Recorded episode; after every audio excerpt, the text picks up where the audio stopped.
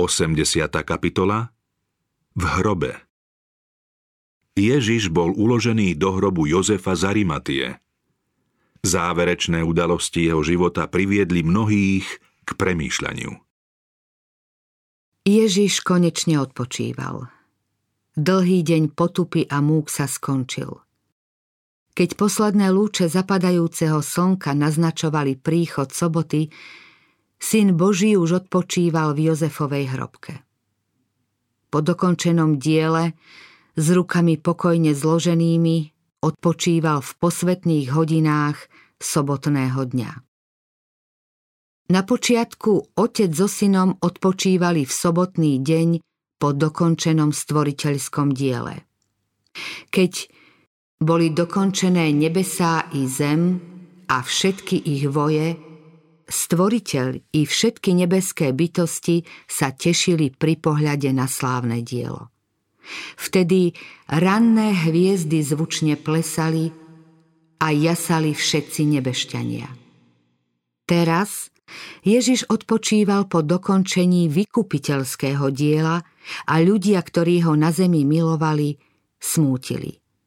V nebi však vládla radosť.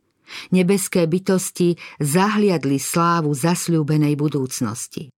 Boh i anieli videli obnovené stvorenie, vykúpené ľudstvo, ktoré po víťazstve na kríži už nikdy nepadne do hriechu. To je výsledok Kristovho dokončeného diela. S týmto výjavom bude navždy spojený deň, keď si Ježiš odpočinul.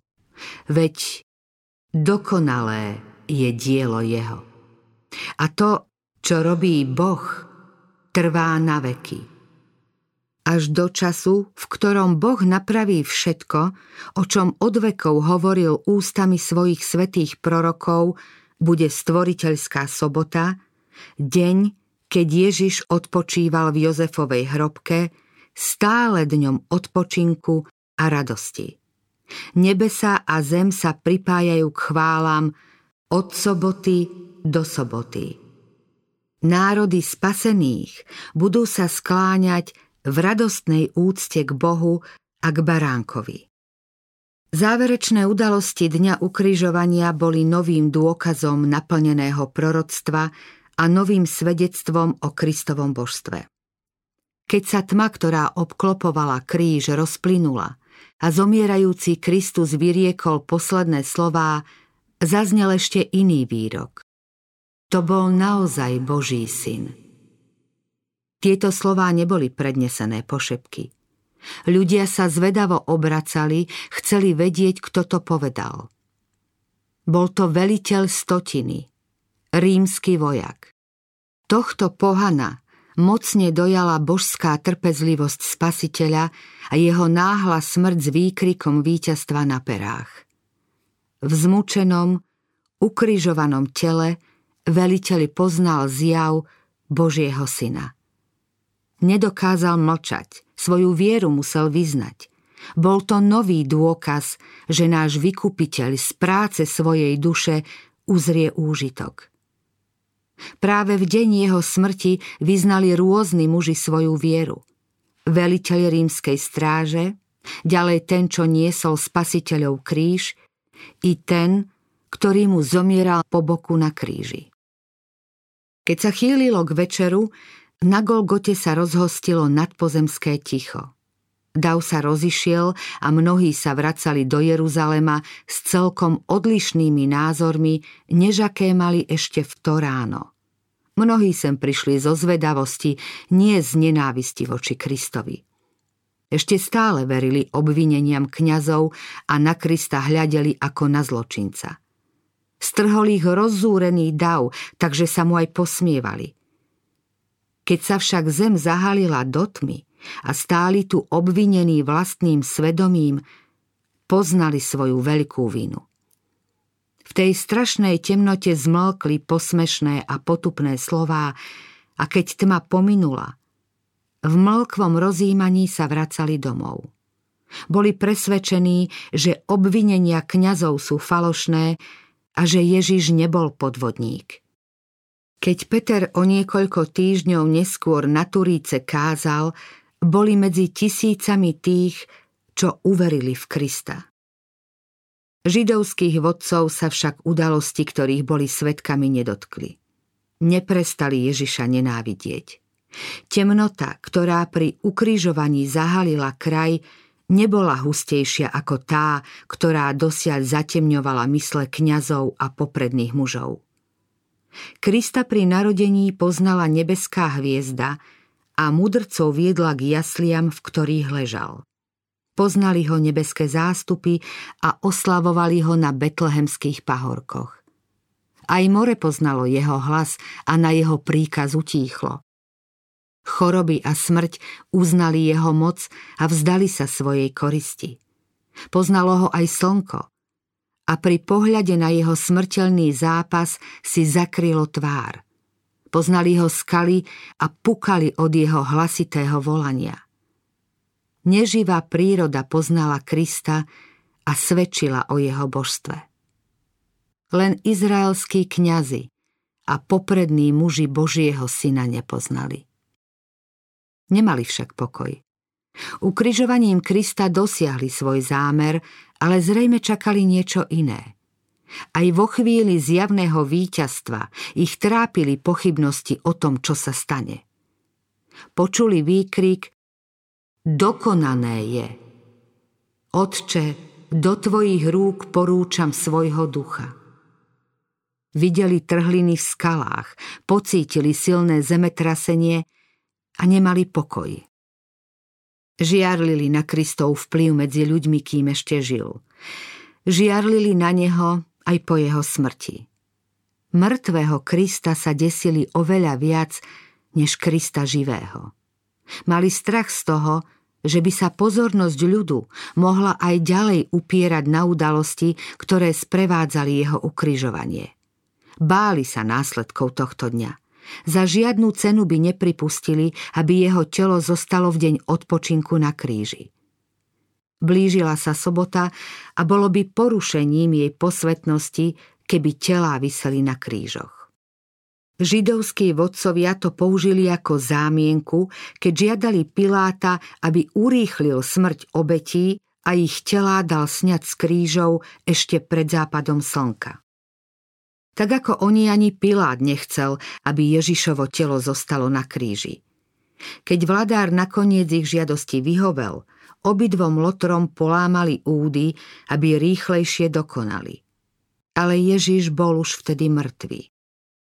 Súrových žoldnierov dojalo to, čo počuli a videli, preto mu údy nelámali. V obeti Božieho baránka sa naplnil zákon o Veľkej noci. Nech neponechajú z nej zvyšok do rána, ani kost nech na nej nezlomia, nech ju slávia podľa všetkých ustanovení paschy. Kňazi a poprední muži sa divili, že Kristus je mŕtvy. Smrť ukrižovaním bola zdlhavá. Ťažko sa dalo určiť, kedy život vyhasol. Nestávalo sa, aby niekto zomrel do šiestich hodín po ukrižovaní. Kňazi chceli mať istotu, že Ježiš je mŕtvy, preto z ich podnetu jeden zo žoldnierov kopiou prebodol spasiteľov bok. Z rany vytekali dva odlišné pramienky.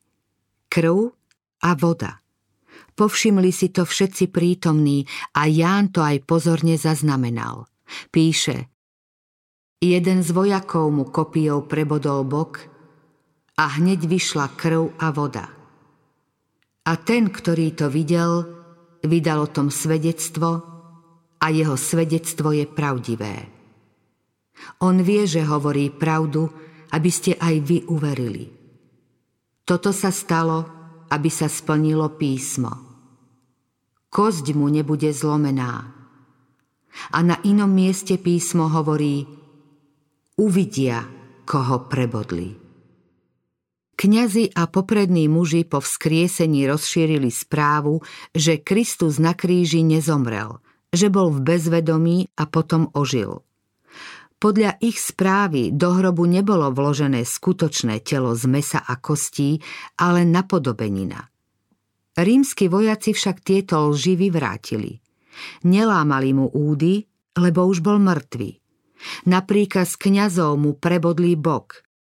Keby nebol býval mŕtvy, táto rana by ho bola okamžite usmrtila. Ježiša však neusmrtila rana kopijou ani telesné muky na kríži. V okamihu smrti zvolal silným hlasom a prúd krvi a vody z jeho boku svedčil o tom, že mu puklo srdce. Roztrhlo sa duševnou trízňou. Zabil ho hriech sveta. Kristovou smrťou sa rozplynuli nádeje učeníkov – hľadeli na jeho zavreté viečka a zvesenú hlavu. Videli jeho skrvavené vlasy, prebodnuté ruky i nohy a ich úzkosť bola neopísateľná. Do samého konca neverili, že zomrie a nechceli veriť, že je skutočne mŕtvy. Zármutok ich zlomil a pozabudli, že im to sám vopred povedal. Nič z toho, čo im kedysi vravel, ich teraz nevedelo potešiť. Videli len kríž a na ňom krvácajúcu obeď. Budúcnosť videli ako temnú a beznádejnú. Stratili vieru v Ježiša, no nikdy svojho pána nemilovali tak ako teraz. Nikdy si ho tak nevážili a nikdy im jeho prítomnosť tak nechýbala ako práve teraz. Kristovo telo bolo učeníkom drahé aj po jeho smrti. Chceli mu pripraviť dôstojný pohreb, no nevedeli, ako to urobiť. Ježiš bol odsúdený za podvratnú činnosť proti rímskej vláde a ľudia popravení pre takýto zločin boli pochovávaní na pozemku zvlášť vyhradenom pre takých zločincov. Učeník Ján zostal pri kríži s galilejskými ženami. Nemohol opustiť telo svojho pána a prenechať ho bezcitným žoldnierom, aby ho pochovali na potupnom mieste. Nemohli však tomu zabrániť. Židovskí predstavitelia neboli ochotní vydať im povolenie a na Piláta nemali vplyv. Uloženie do hrobu v tejto bezvýchodiskovej situácii pomohli učeníkom Jozef Zarimatie a Nikodém. Títo dvaja muži boli členmi veľrady a poznali sa s Pilátom. Obaja boli bohatí a vplyvní. Rozhodli, že Ježišovo telo treba dôstojne pochovať. Jozef šiel priamo k Pilátovi so žiadosťou, aby mu vydal Ježišovo telo. Pilát sa len teraz dozvedel, že Ježiš je skutočne mŕtvy. Počul síce najrôznejšie správy o udalostiach pri ukrižovaní, ale Kristovu smrť pred ním zámerne zatajili. Kňazi a poprední muži varovali Piláta pred možnými podvodnými machináciami Kristových učeníkov s jeho telom. Keď vladár počul Jozefovu žiadosť, poslal po veliteľa stotiny, ktorý strážil kríž a od neho sa dozvedel pravdu o Ježišovej smrti. Ten mu podal správu o golgotských udalostiach, ktoré potvrdili Jozefovo svedectvo. Pilát vyhovel Jozefovej žiadosti. Kým sa Ján staral o pohreb svojho majstra, Jozef sa vrátil s Pilátovým povolením a Nikodem doniesol asi 100 libier drahocennej zmesi mirhy a aloe na balzamovanie pánovho tela. Ani najpočestnejší občania Jeruzalema nemohli mať po smrti väčšiu poctu. Učeníci sa divili, keď videli, že títo bohatí poprední muži majú o pohreb ich pána taký záujem ako oni sami. Ani Jozef, ani Nikodém sa k spasiteľovi za jeho života verejne nehlásili. Vedeli, že tým by sa vylúčili z veľrady. Nazdávali sa však, že mu pri zasadnutiach členov rady môžu svojim vplyvom pomôcť. Na čas sa zdalo, že sa im to darí – ale lstiví kňazi poznali ich náklonnosť ku Kristovi a zmarili ich plány. Veľrada Ježiša odsúdila a vydala na smrť ukrižovaním za ich neprítomnosti. K mŕtvemu sa už teraz mohli bez obáv prihlásiť. Kým sa učeníci báli otvorene priznať, že sú jeho nasledovníkmi, Jozef a Nikodém im prišli verejne pomôcť. Pomoc týchto bohatých a počestných mužov bola v tejto kritickej chvíli veľmi vítaná. Pre mŕtvého majstra mohli urobiť to, čo si chudobní učeníci dovoliť nemohli. Ich zámožnosť a vplyv ich totiž do značnej miery chránili pred zlobou kňazov a popredných mužov. Ohľaduplne a úctivo vlastnými rukami snímali Ježišovo telo z kríža. Slzy súcitu mali v očiach, keď hľadeli na jeho zmučené a prebodnuté telo. Jozef mal novú v skale vytesanú hrobku. Dal ju pripraviť pre seba. Keďže hrobka bola blízko Golgoty, uvoľnili ju teraz pre Ježiša. Spasiteľovo telo spolu s vonnou zmesou od Nikodéma starostlivo zabalili do pláteného prestieradla a odniesli do hrobky. Traja učeníci mu narovnali zmrzačené údy a ranené ruky zložili na hruď. Galilejské ženy sa prišli pozrieť, či sa pre mŕtve telo ich milovaného učiteľa urobilo všetko potrebné. Potom videli, ako k hrobovému vchodu privalili veľký kameň. Spasiteľ odpočíval. Ženy zostali pri kríži a pri Kristovom hrobe do samého konca. Už sa stmievalo, keď na mieste odpočinku plakala za svojím pánom Mária Magdaléna i ostatné Márie. Žialili nad údelom toho, ktorého tak milovali. Potom sa vrátili, ale v sobotu podľa prikázania odpočívali. Ľudia hľadajú Ježiša. Bola to nezabudnutelná sobota nielen pre zarmútených učeníkov, ale aj pre kňazov, popredných mužov, zákonníkov a ľud. Pri západe slnka v deň príprav zazneli trúby, ktoré oznamovali začiatok soboty. Začali sa oslavy Veľkej noci, ako sa to robievalo po stáročia, Zatiaľ čo ten, ktorého sviatky symbolicky sprítomňovali, ležal v Jozefovej hrobke zabitý bezbožnými rukami. V sobotu chrámové nádvorie zaplnili účastníci veľkonočných sviatkov. Bol tu veľkňaz Golgoty vo svojom skvostnom kňazskom rúchu. Kňazi v bielých čiapkách horlivo vykonávali svoje povinnosti. No niektorí z prítomných pocítili určitý nepokoj, keď sa za hriech obetovala krv bíkov a kozlov. Neuvedomovali si, že symbol sa už stal skutočnosťou, že za hriechy sveta bola prinesená nekonečná obeď. Nevedeli, že obradné služby stratili význam. Nikdy predtým nehľadeli na tieto obrady s takými rozporuplnými pocitmi. Trúby, hudobné nástroje a hlasy spevákov zneli zvučne a jasne ako zvyčajne.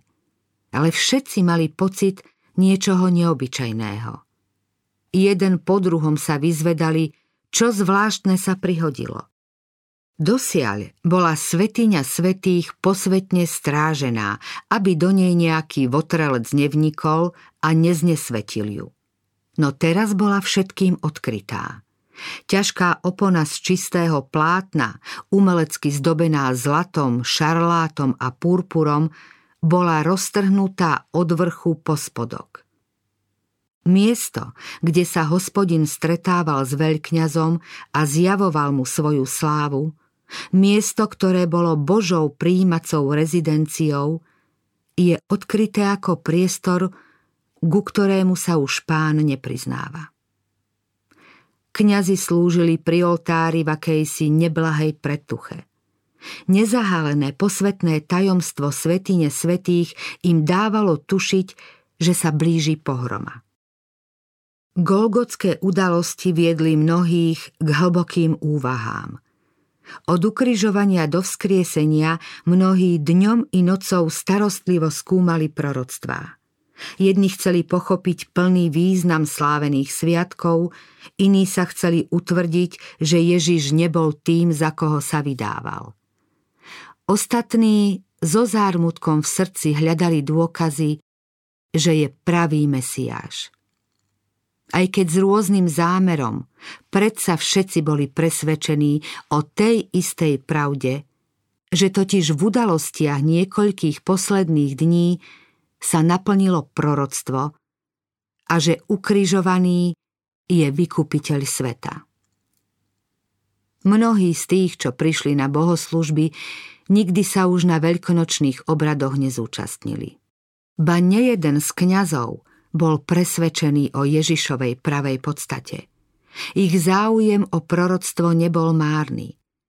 Po vzkriesení uznali Krista za Božieho syna. Keď Nikodém videl Ježiša na kríži, rozpamätal sa na jeho slová, ktoré počul na Olivovom vrchu. Ako Mojžiš vyzdvihol na púšti hada, tak musí byť vyzdvihnutý aj syn človeka, aby každý, kto verí, mal v ňom väčší život. V tú sobotu, keď Kristus ležal v hrobe, Nikodém mal príležitosť uvažovať. Teraz mu bolo všetko jasné. Ježišové slová mu už neboli tajomstvom. Uvedomoval si, čo všetko stratil tým, že sa k spasiteľovi nepridal za jeho života. Pripomínal si golgotské udalosti – Kristova príhovorná prozba za tých, čo ho zabili, jeho odpoveď na žiadosť zomierajúceho Lotra sa mocne dotkli srdca tohto učeného člena veľrady. V duchu znova hľadel na spasiteľa v jeho smrteľných mukách a znova počul jeho posledný výkrik Dokonané je, ktorý znel ako volanie víťaza. Znova pozoroval záchvevy zeme, spomenul si na zatiahnutú oblohu, na roztrhnutú oponu, na skalné trhliny a jeho viera bola navždy utvrdená. Práve to, čo učeníkom zmarilo nádeje, Jozefa a Nikodéma presvedčilo o Ježišovom božstve. Odvaha pevnej a neochvejnej viery premohla ich obavy. Kristus nikdy predtým nebudil pozornosť zástupov tak ako teraz, keď ležal v hrobe. Ľudia zo zvyku aj ďalej prinášali svojich chorých a trpiacich na chrámové nádvorie a pýtali sa, kto nám povie niečo o Ježišovi Nazareckom. Mnohí prišli zďaleka a hľadali toho, ktorý uzdravoval chorých a kriesil mŕtvych. Všade bolo počuť volanie Hľadáme Krista lekára. Kňazi pri takej príležitosti vyšetrili niekoľkých z tých, u ktorých bolo podozrenie, že sú nakazení malomocenstvom.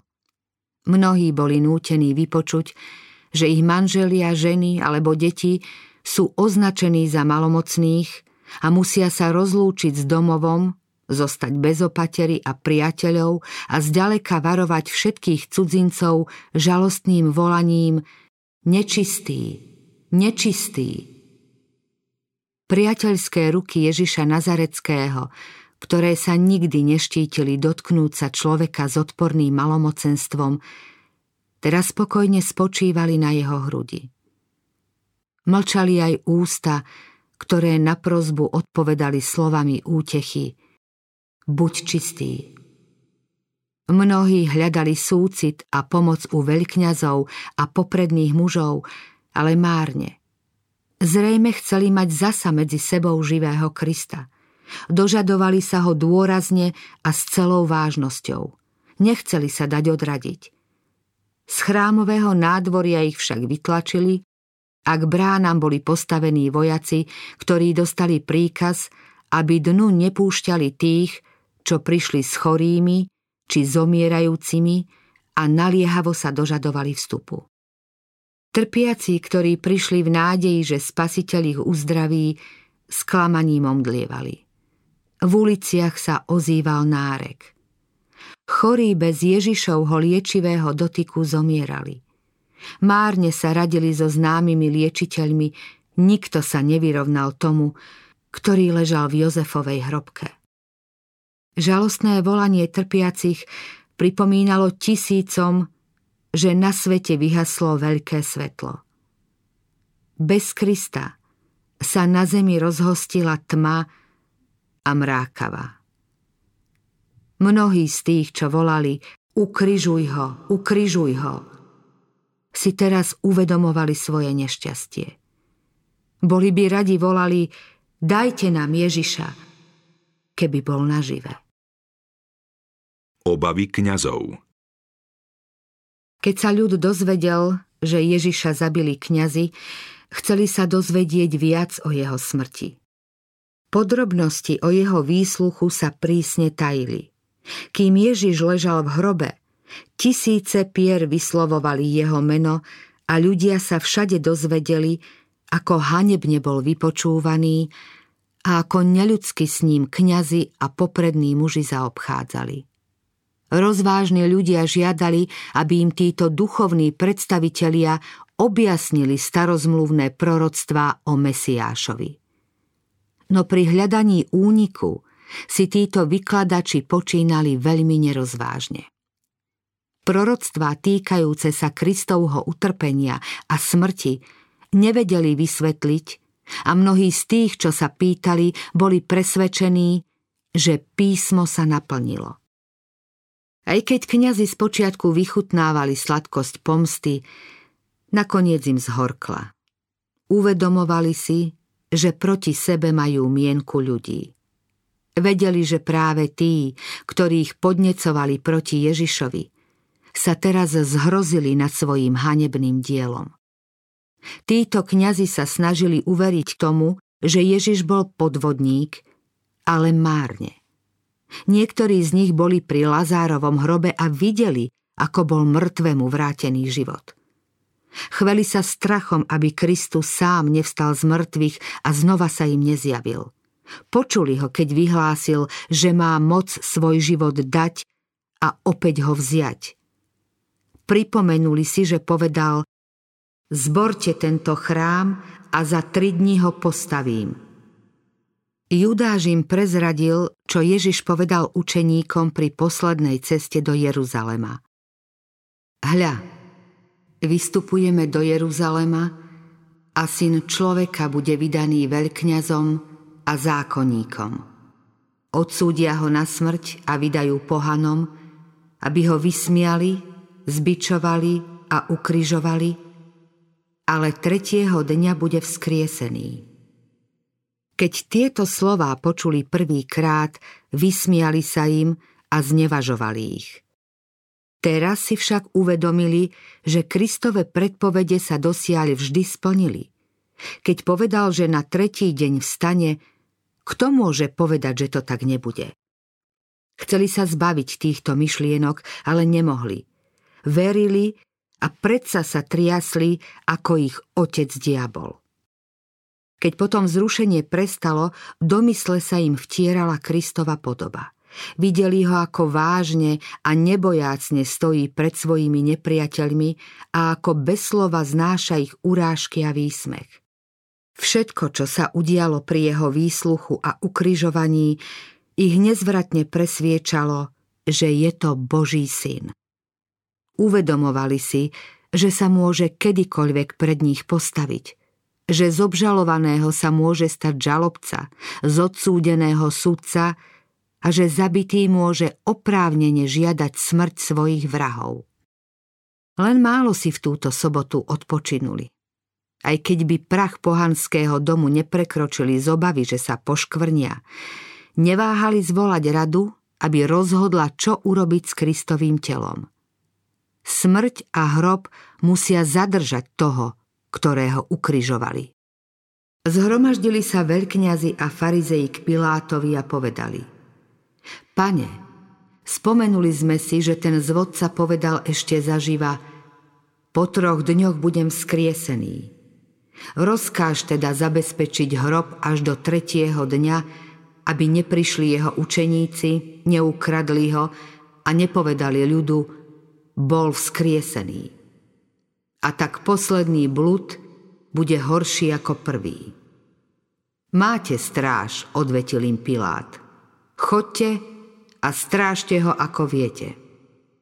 Z príkazu kňazov sa mala jaskinná hrobka zabezpečiť. K otvoru bol privalený veľký kameň. Tento kameň omotali povrazom jeho konce pripevnili k skale a zapečatili ich rímskou pečaťou. Kameň sa bez porušenia pečate odvaliť nedal. Okolo hrobu rozostavili stočlennú žoldnierskú stráž, ktorá mala zabrániť akýmkoľvek cudzím zásahom. Kňazi urobili všetko potrebné, aby Kristovo telo zostalo tam, kde bolo uložené. V hrobke bolo tak bezpečne zapečatené, ako by tam malo zostať väčšine. Takto sa dohovorili a plánovali biední ľudia. Týchto vrahov ani len nenapadlo, že ich úsilie je márne. No aj týmto počínaním oslávili Boha. Všetko úsilie, ktoré malo Kristovmu z mŕtvych staniu zabrániť, stalo sa jeho najmocnejším dôkazom. Čím viac vojakov bude okolo hrobky, tým viac bude svetkov jeho zmrtvých stania. Duch Svetý stáročia pred Kristovou smrťou slovami žalmistu vyhlásil. Prečo sa búria národy a ľudia vymýšľajú daromnosti? Spolčujú sa pozemskí králi, vládcovia sa spolu radia proti hospodinovi a jeho pomazanému. Ten, ktorý tróni v nebesiach, sa smeje. Pán sa vysmieva. Ani rímske stráže, ani rímske zbrane nemohli zadržať pána života v hrobe. Blížila sa hodina jeho vyslobodenia.